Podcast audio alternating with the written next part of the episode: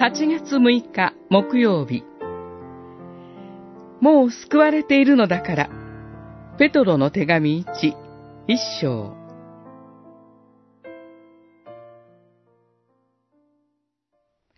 神は豊かな憐れみにより、私たちを新たに生まれさせ、死者の中からのイエス・キリストの復活によって、生き生きとした希望を与え、また、あなた方のために、天に蓄えられている、口図、汚れず、しぼばない財産を受け継ぐものとしてくださいました。一章、三節、四節。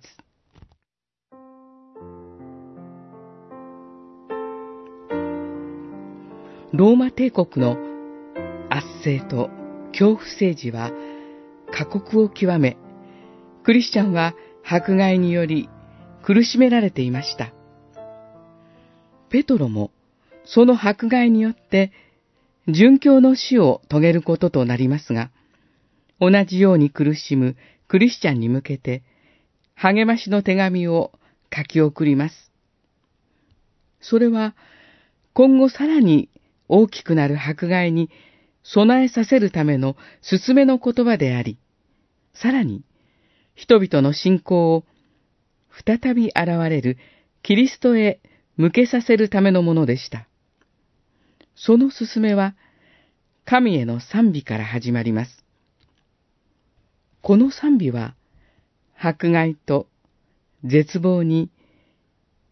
息絶えそうな人たちに、自分たちが天に蓄えられている財産を受け継ぐものとされていることを思い出させました。そして、イエス・キリストが現れる時と繰り返すことで、苦しむ人たちの顔をキリストへと引き上げるのでした。さらにペトロは、救いの希望に再燃する人々を鼓舞します。聖なるものとなりなさい。と。聖書で、聖となるとは、そのものを神のために取り分けることを意味します。